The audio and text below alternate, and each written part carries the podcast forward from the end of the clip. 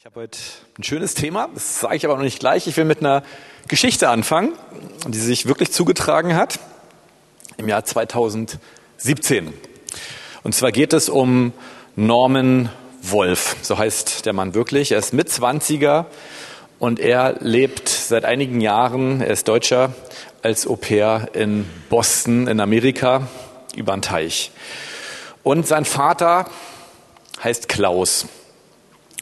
Und Klaus war schon immer alkoholkrank, sodass die Erinnerung von Norman an seine Kindheit nicht immer nur von Begeisterung und Positivismus geprägt sind. Und seit seiner Teenie-Zeit hat dann der Vater auch die Familie ganz verlassen und der Kontakt ist abgebrochen. Und Norman hat nun seinen Vater Klaus seit zwölf Jahren nicht gesehen. Und inzwischen ist Klaus auch obdachlos geworden, wie das so manchmal miteinander einhergeht. Und es soll ihm schlecht gehen. Und so macht Norman aus Amerika Folgendes. Er heuert einen Ermittler an, um herauszufinden, wo ist sein Vater. Und der ist erfolglos. Und nun ist Norman etwas verzweifelt und er in seiner Hilflosigkeit macht er etwas, was dann fast beispiellos wurde. Er startet eine Twitter-Kampagne. Und er twittert ein Foto und sagt, hat jemand meinen Vater gesehen? zuletzt war er in Hamburg. Dieser Post, der wird viral im Internet. Er wird 20.000 Mal geteilt. Und so wird der Vater dann in Hamburg auch ausgemacht von einem Twitter-Follower. Und der vermittelt ihm auch ein Telefonat mit seinem Vater. Norman hat inzwischen 11.000 Follower. Was will ich damit sagen? Dieses Thema Vater und Vaterschaft, es bewegt uns immer wieder alle. Ob wir gute Eltern hatten, ob wir schlechte Eltern hatten, ist ganz egal. Es bewegt uns alle und so auch bei Twitter. Norman wird verfolgt bei Twitter. Ja, alle wollen wissen, wie geht die Geschichte aus. Ein Treffen wird arrangiert Nee, warte, jetzt bin ich eins zu weit. Norman fliegt also nach Deutschland und es erreicht ihn dort als erstes eine Schocknachricht. Sein Vater ist zwischen in einer Notaufnahme gelandet äh, und es geht ihm sehr, sehr schlecht. Nun wird ein Treffen arrangiert, aber inzwischen ist Klaus aus dem Krankenhaus entlassen und das Treffen platzt. Und dann sagt eine weitere Person, Norman, du, dein Vater ist gesichtet worden, er liegt betrunken vor dem Supermarkt und könne sich an den Termin und an das Treffen überhaupt nicht mehr erinnern. Das war schon so ein bisschen frustrierend und nun wird es ein paar Tage um Norman still bei Twitter. Und dann postet er, dass er ihn nachts endlich in einer Sparkasse gefunden hat, wo er übernachten wollte äh, und wo er eh geschlafen hat. Er kauft ihm neues Essen und er kauft ihm neue Kleidung. Das war das gute Ende. Warum diese Geschichte auch so bekannt ist, weil Norman inzwischen ein Buch über diese Geschichte schreibt, weil die Geschichte geht eigentlich nicht gut aus. Weil als Norman nachts in der Sparkasse seinen Vater anspricht, will er eigentlich nicht wirklich Hilfe haben. Und er sagt, du kannst auf keinen Fall mein Sohn sein, ich kenne dich nicht. Und Norman muss die frustrierende Erfahrung machen, dass ein alkoholkranker Vater sich von seinem Sohn nicht helfen lassen will und auch nichts von ihm wissen will. Und um dieses Trauma zu bewältigen, schreibt er nun ein Buch. Dadurch habe ich die Geschichte auch im Internet gefunden. Und was ich so interessant finde, was man auch bei Twitter ja so, so nachvollziehen konnte, ist, in jedem Menschen steckt der Wunsch, eine friedvolle und gelöste Beziehung zum eigenen Vater zu haben. Und deswegen haben auch so viele Menschen diese, diese Geschichte verfolgt. Und wenn es nicht möglich ist, hinterlässt es tiefe Wunden. Jetzt mache ich mal einen Sprung. Jetzt gucken wir mal ins Alte Testament. Ja, wir, wir sind da hier in der Gemeinde so und jetzt war ja ein bisschen hier biblisch und so. Das Interessante ist, im Judentum, im Alten Testament war das Thema Gott ist Vater nicht präsent, sondern man hat das Motiv Gottes eher vom Denken aus erfasst und wenn es um, um das Wort Vater kommt, sehr häufig vor im Alten Testament, sehr, sehr häufig, aber es geht immer um das Familienmotiv. Und selbst das Wort Familie heißt, kann man im Hebräischen auch synonym wird, wird auch in der Bibel viel verwendet, gibt es das Wort Vaterhaus dafür. Und die Familienbande war im, im alttestamentlichen Judentum, wir lesen ja auch die Geschichten von Abraham, Isaak und Jakob, es war das Wichtigste überhaupt. Und wir, wir lesen dann auch beim, beim Auszug aus Ägypten spätestens, wo, wo das Volk Israel als Familie von Adam und äh, Abraham und Sarah gewachsen ist, dass die Ältesten, also die Familienoberhäupter, eigentlich alles an der Hand hatten. Sie haben alles geleitet. Und dieses System sollte auch das Sozial- und Staatswesen bestimmen und hat es auch. Und jetzt, jetzt müssen wir verstehen, jetzt kommt eigentlich ein Zitat von Jesus, und das verstehen wir erst in seiner Sprengstoffartigkeit richtig, wenn wir uns diesen Hintergrund bewusst machen. Und Jesus sagt in Matthäus 23, Vers 9, nennt niemand auf Erden euren Vater, denn einer ist euer Vater, der im Himmel ist. Boah, das war für einen Juden in dieser Zeit Sprengstoff. Weil alles wurde durch Familie, durch Beziehungen in der Familie, durch die Ältesten, alles wurde dadurch organisiert und die eigene Herkunft, der eigene soziale Verbund im, im, ganzen, im ganzen System, im Sozialen, war durch den Vater verankert. Und im, im Judentum ist es ja noch extremer. Vielleicht eine kleine Geschichte am Rande. Vielleicht habt ihr schon mal gewundert, dass viele Juden so diesen Nachnamen haben, Rosenberg, Goldbach, wie auch immer. Das liegt daran, dass die Juden nie einen Nachnamen hatten. Weil man hat immer im Judentum gesagt, das ist der Norman, der Sohn vom Klaus. Norman Ben Klaus. Und nun mussten die Juden in Deutschland Nachnamen haben, weil das Standesamt so aufgestellt war, dass jeder Mensch in Deutschland einen Vornamen und einen Nachnamen hatte. Also haben sie sich, das war so Anfang des, 18, des 19. Jahrhunderts, haben sie sich einfach schöne Nachnamen ausgedacht. Die sind auch wirklich schön geworden. Aber da kommt es her. Aber selbst so, so die, die familiäre Verortung hat man nicht durch einen Nachnamen gemacht, sondern indem man gesagt hat, ich bin der Sohn von dem Vater. Also dieses irdische Vaterkonzept war im Judentum ganz, ganz tief drin. Und nun sagt Jesus, ihr sollt keinen Vater haben außer den Vater im Himmel.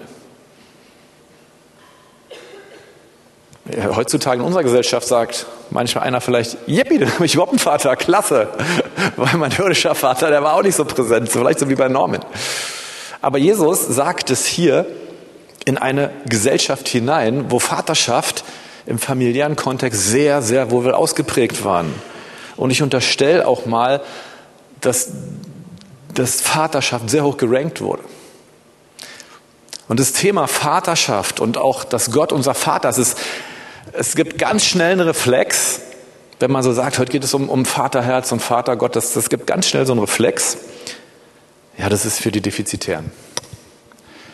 Das ist für die, die, die irgendwo auf der Schattenseite des Lebens groß geworden sind oder in, ihrem, in ihrer Familie, in ihrer Erziehung Pech hatten. Und für die ist dann das Thema ein wichtiges Thema, damit die da nochmal aufholen können. Aber wenn du eine tolle Familie gehabt hattest, ist es eigentlich gar kein Thema. Und wir sehen spätestens deswegen diesen Vorlauf, dass es nicht so ist. Dass dieses Thema und diesen Satz hier, dass Jesus den nicht zu lauter Menschen sagt, die eine defizitäre Kindheit haben, sondern dass Jesus diesen Satz, ihr sollt nur einen Vater haben, der ist im Himmel, in ein System hinein sagt, was, denke ich, kulturell hm, viel, viel mehr über, über familiäre Vaterschaft wusste, als wir alle heute zusammen hier.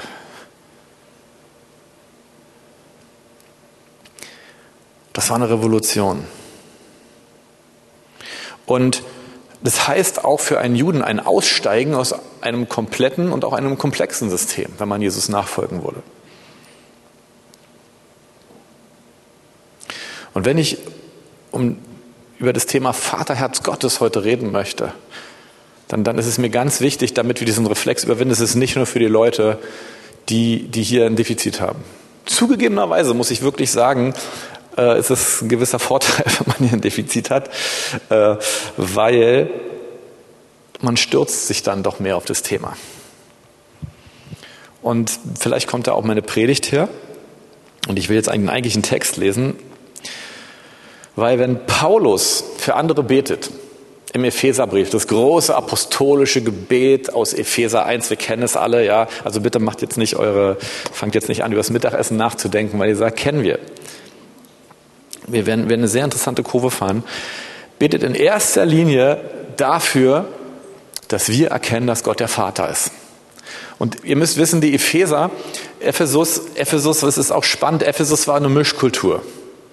Da waren einerseits die, die hellenistischen Griechen, die überhaupt nichts von Judentum wissen, wussten, aber nun durch die, durch die Predigt von Paulus und von anderen in die Gemeinde kamen. Es waren aber auch viele Juden dort. Es ist sogar eine der ältesten Gemeinden, die wir eigentlich so haben in der Bibel. Und auch wenn, wenn Paulus das hier sagt, dann sagt er das einerseits zu Judenchristen, die das Konzept von Vaterschaft im Familiären sehr gut kennen. Und er sagt es auch zu Heidenchristen, wie es wahrscheinlich die meisten von uns sind.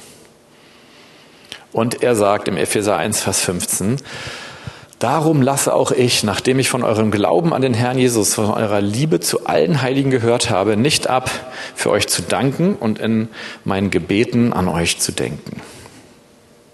Dass der Gott unseres Herrn Jesus Christus, der Vater der Herrlichkeit, euch den Geist der Weisheit und Offenbarung gebe in der Erkenntnis seiner selbst. Das ist das Erste, wofür Paulus betet. Und es zeigt uns, dass bei allem, was, was im Evangelium wichtig ist, dass Jesus für uns am Kreuz gestorben ist, dass er auferstanden ist, dass es wichtig ist, wozu Jesus das getan hat, nämlich um uns in eine Beziehung zum Vater hineinzuführen. Und es geht beim Evangelium und beim Christsein nicht zuerst um Sündenvergebung, sondern es geht zuerst um die Beziehung zum Vater. Und zwar für jeden. Ob ihr nun gute Eltern hattet, ob ihr nun defizitäre Eltern hattet, das ist gar nicht wichtig. Wichtig ist Paulus, dass wir eine übernatürliche Offenbarung vom himmlischen Vater haben. Und hier geht es nicht darum, dass wir wissen, wer der Vater ist, weil er so toll versorgt und weil er so toll schützt, wie ein irdischer Vater das macht, sondern ich denke, es geht auch um himmlische Identität, himmlische Herkunft und das Verorten der eigenen Persönlichkeit. Wer bin ich wirklich? Und das verdichtet Paulus dann auch, weil es geht noch weiter. Er erleuchte, erleuchtete Augen eures Verständnisses, damit ihr wisst, was die Hoffnung seiner Berufung und was der Reichtum der Herrlichkeit seines Erbes in den Heiligen ist. Was heißt Berufung? Wenn wir heutzutage das Wort Berufung hören, dann denken wir manchmal, ja, das ist, wenn man sich vielleicht äh, einen Birkmann-Test macht und dann holt man sich noch einen persönlichen Coach oder einen Mentor und der findet dann heraus, wo deine Stärken sind, damit du dann optimal gabenorientiert dein Einsatzgebiet im Reich Gottes oder auch im, im Beruf evaluieren kannst. Das ist eigentlich so, wenn wir ehrlich sind, so ein bisschen unsere Vorstellung von Berufung, die, die wir heutzutage haben. Und ehrlich gesagt, alles, was ich eben gesagt habe, ist auch, ist auch gut. Mein Birkmann-Test, der hat mich total geflasht, der hat mir total weitergeholfen. Aber ich glaube nicht, dass Paulus das hier meint. Das Wort, was hier steht, heißt eigentlich viel einfacher, einfach Ruf. Die Hoffnung eures Rufes. Und da sind wir eigentlich genau wieder beim Thema. Gott möchte dich selbst mit persönlichen Worten herausrufen. Es gibt zu Zeiten Jesus keinen einzigen Jünger Jesu, der gesagt hat, wow, die Lehre von Jesus, die finde ich voll hip. Die, die ist voll systemimmanent logisch. Ich werde mal dem Jesus nachfolgen und gucken, was er macht. Es gab auch so eine Menschen, die waren nach der Bergpredigt dann auch alle weg. Aber jeder einzelne Jünger Jesu, der ihm nachgefolgt ist, hat erst einen Ruf von Jesus bekommen. Der hat gesagt, du, folge mir nach. Und dieser Ruf hat auch was gekostet. Dieser Ruf hat jeden dieser Jünger eigentlich gekostet, dass er danach abgelehnt wurde, dass er ausgelacht wurde, dass er verspottet wurde, dass er geschlagen wurde, dass er getötet wurde, dass er als Märtyrer vielleicht gestorben ist, weil dieser Ruf nicht von dieser Welt ist aber weil dieser Ruf diese Welt sehr wohl in Frage stellt. Aber mit diesem Ruf beginnt alles. Und du brauchst diesen Ruf. Und das sage ich dir nicht als, oh Mann, wenn du den Ruf nicht hast, dann, dann, dann stimmt bei dir alles nicht. Dann hol dir diesen Ruf. Denn Gott ruft.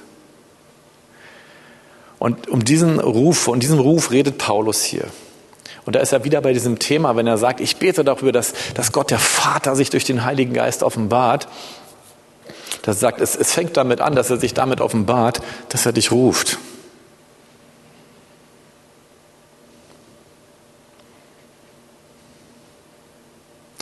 Und Paulus weiß, es ist nicht nur eine existenziell wichtige Forderung, sondern er weiß, und jetzt kommt eigentlich der, einzige, der, der Punkt meiner Predigt, der mir so wichtig ist, dass wir das am Ende der Predigt zusammen machen wollen. Gott, Paulus weiß, dass diese Erfahrung nicht schwer ist. Paulus weiß, dass wir alle diese Erfahrung brauchen und dass Gott nichts lieber auf dieser Welt tut, als dir diese Erfahrung zu geben. Gott hat den Himmel und die Erde in sieben Tagen geschaffen, sechs Tagen geschaffen. Gott hat alle Elemente gebastelt, ja.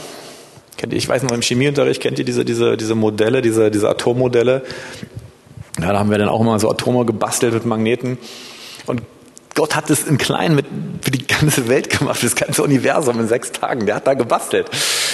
Nein, er hat eigentlich nur gesprochen.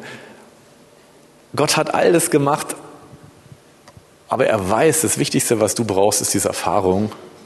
Und er hat dieses ganze Universum gemacht, um dir diese Erfahrung zu geben um diesen Ort vorzubereiten, in dem er dir diese Erfahrung gibt, dass er der Vater der Herrlichkeit ist. Wichtig ist mir, dass uns bewusst ist, wir brauchen alle diese Erfahrung total. Wir brauchen eine identitätsgebende, eine verordnende Erfahrung vom himmlischen Vater, egal wo du herkommst und egal wie viel tolle Vaterschaft du erlebt hast oder nicht, egal ob du ein Mann bist oder ob du eine Frau bist. Wir brauchen diese Erfahrung. 1. Johannes 3, Vers 1. Seht, welch eine Liebe hat uns der Vater erwiesen, dass wir Kinder Gottes heißen sollen. Darum erkennt uns die Welt nicht, weil sie ihn nicht erkannt hat. Die Welt und wir selber mit unserem Denken, mit unseren Bemühungen, wir können uns diese Erfahrung nicht basteln. Und ich habe eben schon gesagt, die Welt wird uns sogar dafür ablehnen, wenn wir diese Erfahrung haben. Aber Paulus redet ja von der Hoffnung dieser, dieses Rufes.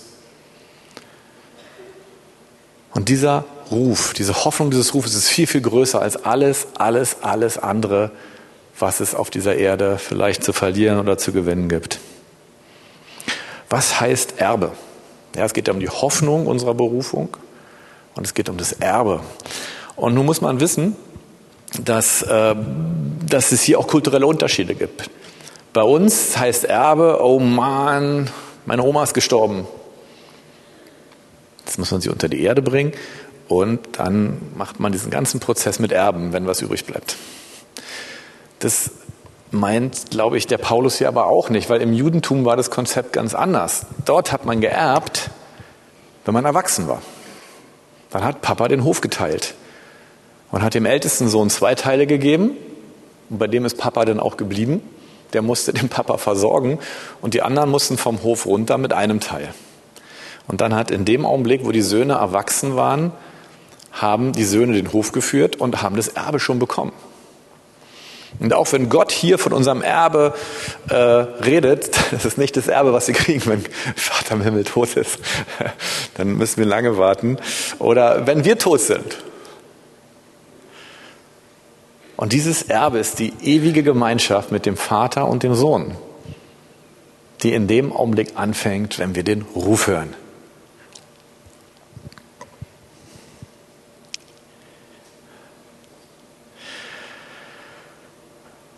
Wir können uns diese Erfahrung heute Morgen abholen. Und ein Eins müssen wir verstehen, ihr seid so still heute. Ich hoffe, das ist nicht, weil ihr an den Beraten heute Mittag denkt, äh, sondern dass mir der eine oder andere noch zuhören. Ihr müsst verstehen, dass die Hauptaufgabe von Gemeinde, die Hauptaufgabe, warum wir heute Morgen Gottesdienst machen, ist es, den Himmel und die Erde an dieser Stelle zusammenzubringen. Dass heute Morgen keiner hier rausgeht, der nicht eine solche Erfahrung der Vaterliebe Gottes macht. Das ist die Aufgabe von Gemeinde. Ich finde den Matthias Hoffmann mit seinem Vaterherz Ministry, ich finde es toll, was er macht. Aber das Verrückte ist, er macht diesen Ministry, weil Gemeinde ihn anscheinend nicht macht. Es ist unsere Aufgabe, diesen Dienst zu machen. Dafür ist Gemeinde Gemeinde. Damit wir Menschen in die Erfahrung des Vaters im Himmel und seiner Liebe führen. Mit, mit euch hier vorne und da hinten mache ich weiter, ja. Nein. Vers 19. Was auch die überwältigende Größe seiner Kraftwirkung an uns ist, die wir glauben, gemäß der Wirksamkeit der Macht seiner Stärke. Manchmal wird es so als drei Punkte auseinander, die Hoffnung der Berufung und äh, das Erbe und die wirksame Kraftwirkung. Ich würde sagen, hier geht es genau um diese eine Offenbarung. Und was, Gott, was Paulus hier sagt, diese Erfahrungen sind powerful, um es mal auf Deutsch zu sagen. Sie sind prägnant, sie sind übernatürlich. Und hier wird Gemeinde übernatürlich, weil, und das erzeugt auch eine gewisse Spannung in uns, gerade wenn wir schon eine Weile in der Gemeinde sind, wir als Menschen können ja nichts und so rein gar nichts dafür tun, dass jemand anders diese Erfahrung macht. Null Komma gar nichts können wir dafür tun. Wir müssen glauben und uns darauf verlassen, dass Gott sie gibt. Wir müssen glauben und erwarten, dass Gott sie gibt. Und wenn wir das tun, dann wird Gemeinde übernatürlich. Das ist gut, wenn wir für Kranke beten. Super. Gar keine Kritik daran, nicht den Hauch einer Kritik. Aber das werden punktuelle Erfahrungen sein, wenn wir nicht diese immer wiederkehrende, kraftvolle, übernatürliche Erfahrung von Vaterliebe Gottes machen. Mein Traum ist, dass wenn wir hier in der Gemeindeanbetung machen, wenn ihr in den Häusern Anbetung macht, im Hauskreis oder ihr persönlich zu Hause, alle, die nicht wissen, wie es geht, geht zum Tieferkurs, dass während wir das machen, dass so die Gegenwart, die präsente Liebe Gottes da ist, dass Leute das spüren, dass sie diese Größe seiner Kraftwirkung spüren, dass sie sagen, wow, ich weiß nicht, was passiert, aber es ist fett. Und ich weiß, als ich das allererste Mal diesen Ruf gehört habe, da hat eine Schulkameradin für mich gebetet. Wir haben uns zum Musizieren zu Hause getroffen.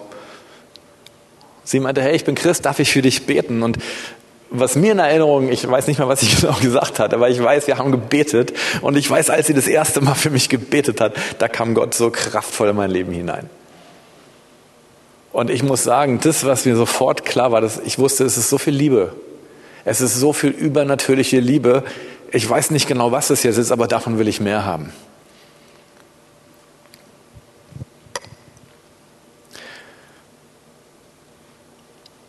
Anwendung.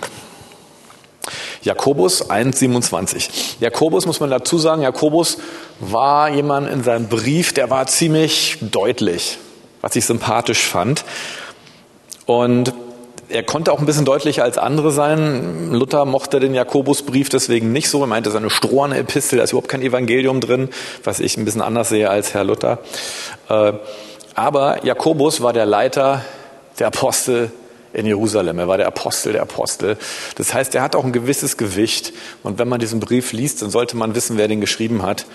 Den hat einer geschrieben, der Apostel anleiten musste. Ja, und zwar ein Petrus und ein Johannes und, und, und so ein Kaliber. Ja.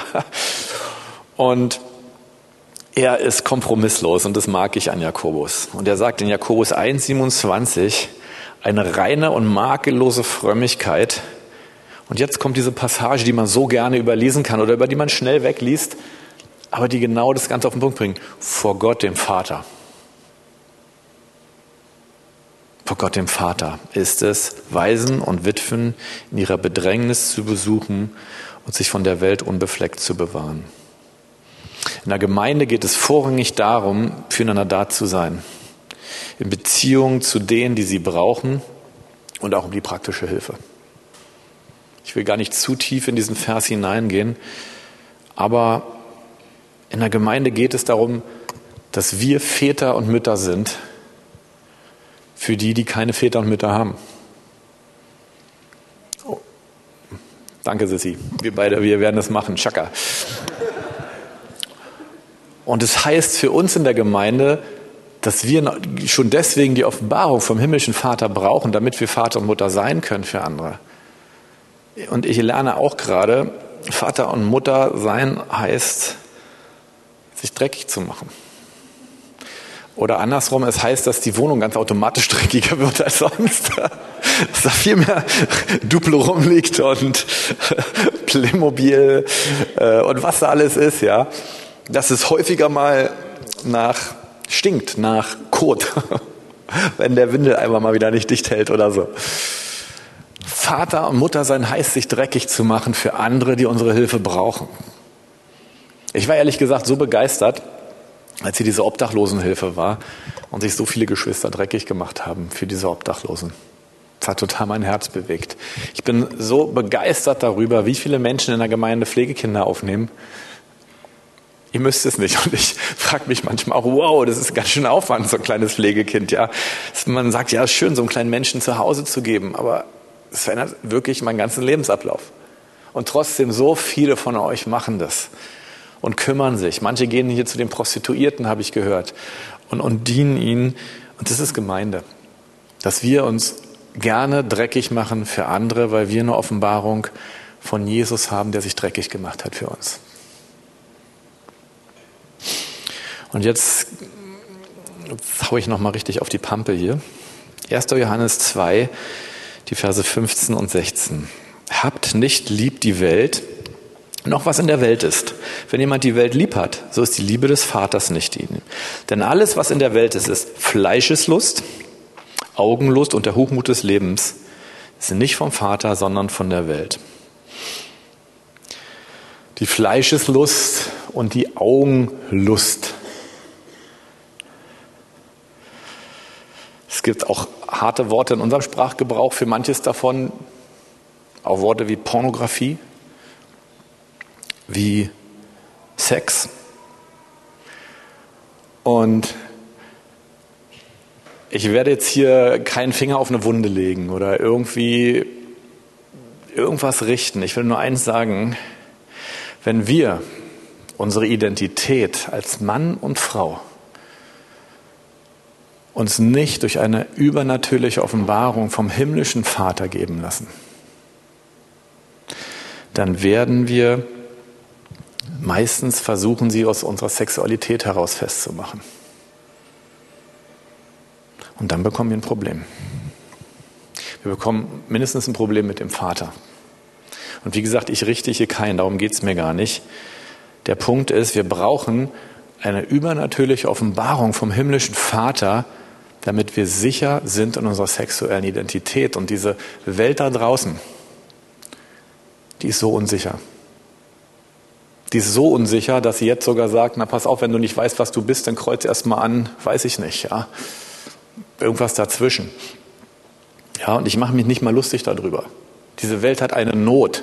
Und wisst ihr, wer die einzigen sind, die dieser Not begegnen können? Das sind die, die den Schlüssel zum Himmelreich haben. Das sind die, die andere Menschen in die Erfahrung des himmlischen Vaters führen können. Und wisst ihr, was Kirche häufig macht? Sie wird dogmatisch.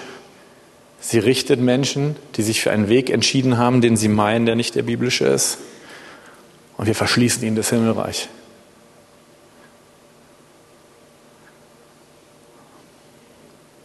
Wir sind hier ganz tief in einer gesellschaftlichen großen, großen Problematik. Ihr werdet von mir kein Statement oder kein Richten hören. Nur wichtig ist, Kirche wird durch das Propagieren von Moralvorstellungen oder gar dogmatischen Verurteilungen von Menschen, die hier anders leben, als sich das Kirche vorstellt, keinen Preis gewinnen und vor allem keine Seele gewinnen. Sie macht es sogar noch schlimmer. Weil wer kann zum himmlischen Vater führen, wenn nicht die Kirche? Und unser Auftrag als Kirche ist es, Menschen da reinzubringen. Und jetzt kommt hier der Punkt, auf den ich hinaus will. Meine Identität als Mann mache ich nicht an meiner Sexualität fest. Ich kenne meine primären Sexualorgane. Ich weiß, ob die männlich oder weiblich sind, ja.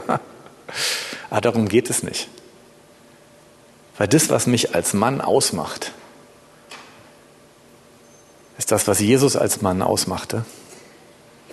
Es ist ein Vater zu sein.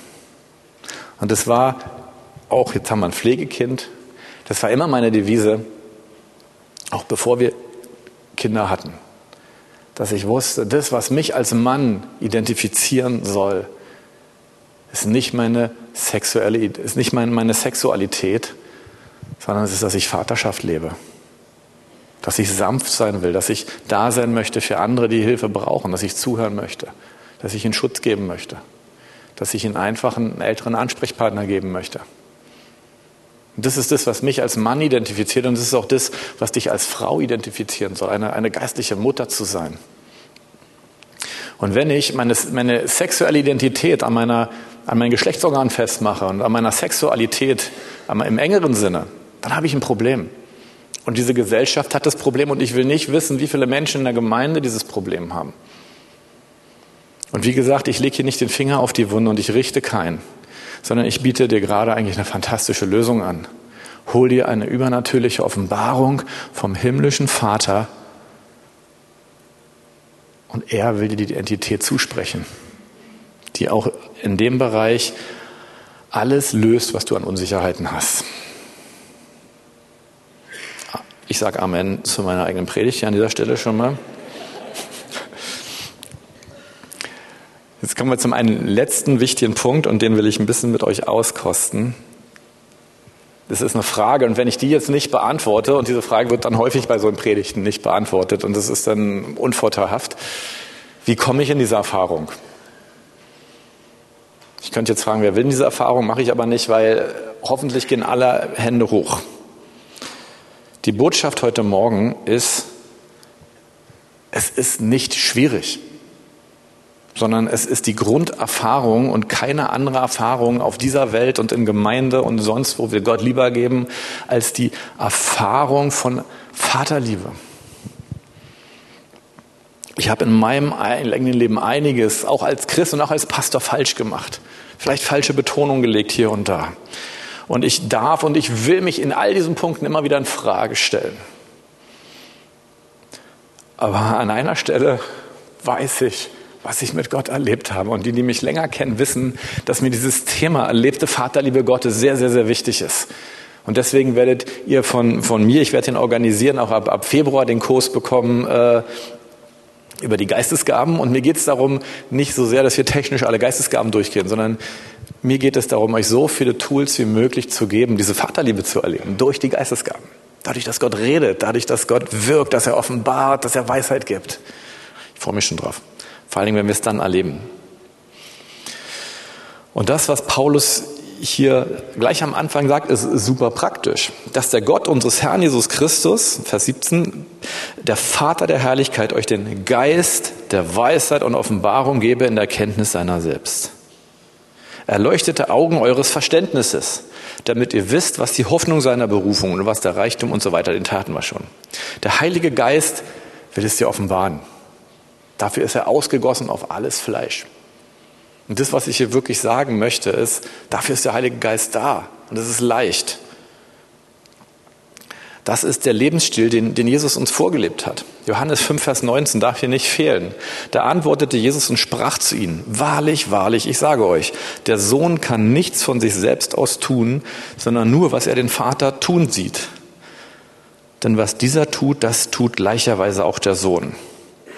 Und hier bringe ich gerne diesen wichtigen Hinweis, dass im griechischen Denken, in einer griechischen Offenbarungsart, wie man über Offenbarung geredet hat, da war das Sehen das Wichtigste. Deswegen betet Paulus auch für erleuchtete Augen. Und deswegen sagt Jesus auch, was ich den Vater tun sehe. Aber es geht hier um mehr als Sehen. Es geht hier um übernatürliche Offenbarungserkenntnis. Das sagen beide Schriftstellen ja auch. Und die, die, die darf auch mit Hören anfangen.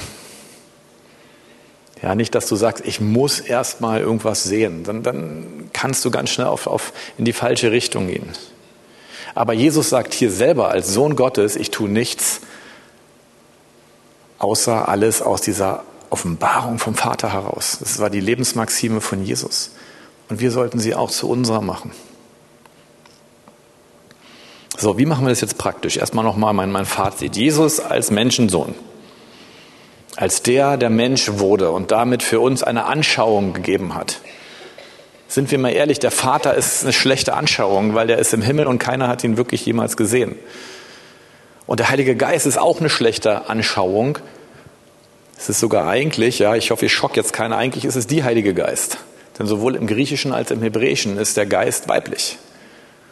Wer, wer die Hütte gesehen hat, ja, da haben sie den Heiligen Geist als so, so, so, so ein hübsches Mädchen dargestellt. Das ist theologisch total korrekt. Was ich hier sagen möchte, ist, ich möchte unser Bild von der Dreieinigkeit ein bisschen ins, ins Rütteln bringen, wie ihr merkt. Jesus ist unsere Anschauung. Durch ihn sehen wir den Vater.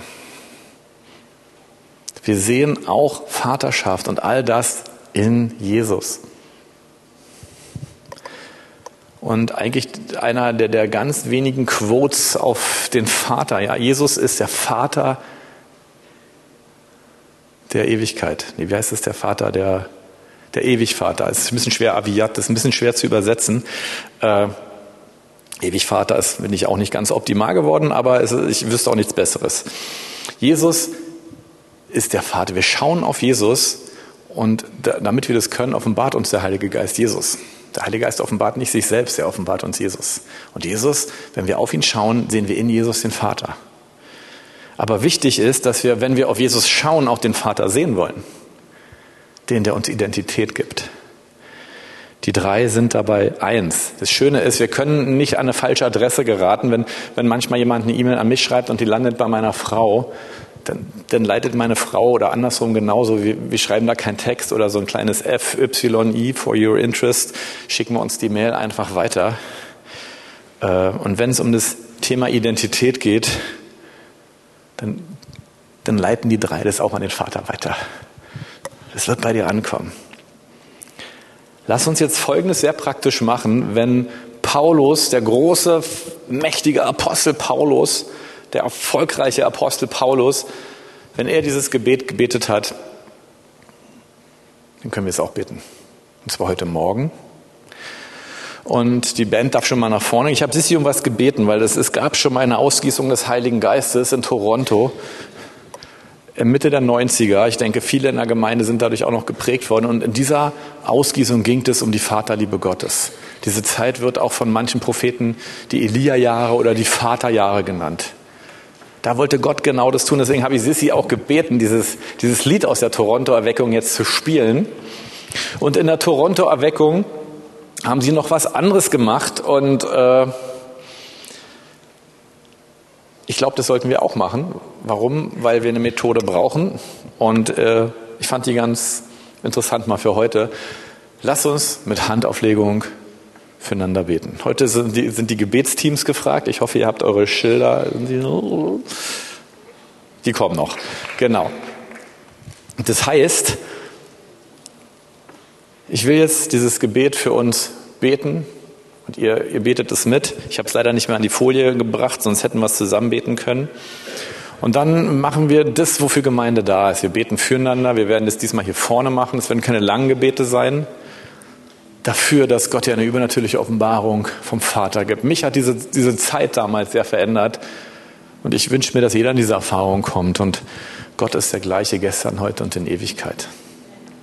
Und lass uns dafür beten und das soll eine Initialzündung sein. Bete zu Hause weiter und, und geh immer wieder hin und sag, Vater, offenbar dich mir in deiner Liebe. Und ich habe so eine Standarderfahrung, die erlebe ich eigentlich immer sofort, wenn ich das Gebet bete. Ich, ich spüre, wie Gott mit seinen lieben, mächtigen Arm mich, mich umarmt und drückt, sodass meine Wirbelsäule gerade wird. Und ich muss dazu sagen, ich, ich hier vorne sitzt eine Physiotherapeutin, äh, ich stehe nicht immer super gerade. Ich hatte früher einen Rundrücken. Ich habe einen richtigen Rundrücken und die Ärzte sind an mir verzweifelt. Und der Vater drückt mich. Und wenn er mich drückt, dann drückt er mir immer den Rücken gerade. Und das bedeutet für mich eine ganze Menge. Und Gott wird es bei dir auf seine Art und Weise machen. Aber du brauchst diese Erfahrung, dass du spürst, wow, das ist der Vater im Himmel, der mir meine Identität gibt, der mir sagt, wer ich bin. Ja, wollen wir das machen? Halleluja. Vater der Herrlichkeit, Gott unseres Herrn Jesus Christus, wir fragen von dir, heute Morgen den Geist der Weisheit und der Offenbarung in der Kenntnis deiner selbst. Herr, wir brauchen erleuchtete Augen unseres Verständnisses, damit wir wissen, was die Hoffnung deiner Berufung und was der Reichtum der Herrlichkeit deines Erbes in uns ist. Was auch die überwältigende Größe deiner Kraftwirkung an uns ist, die wir glauben, gemäß der Wirksamkeit der Macht deiner Stärke. Heiliger Geist, du tust nichts lieber, als den Vater und den Sohn zu offenbaren. Und Jesus, du hast deine Kirche gegründet und dein Heiliger Geist baut sie dadurch, dass Menschen diese Erfahrung haben. Und das, was wir heute tun wollen, das ist jetzt nichts Abgefahrenes, das ist nichts Revolutionäres. Es ist der Grund, warum wir Kirche machen. Und so bitten wir dich, Gott, für die, die diese Erfahrungen schon häufig gemacht haben, dass du sie wieder neu gibst. Und dass du für die, die Hunger nach dieser Erfahrung haben, weil sie merken, ich habe vielleicht viel von irdischen Vätern gelernt, aber ich habe nicht diese Offenbarung, dass du sie gerne gibst, Herr. Danke. Danke, Gott, du bist so gut.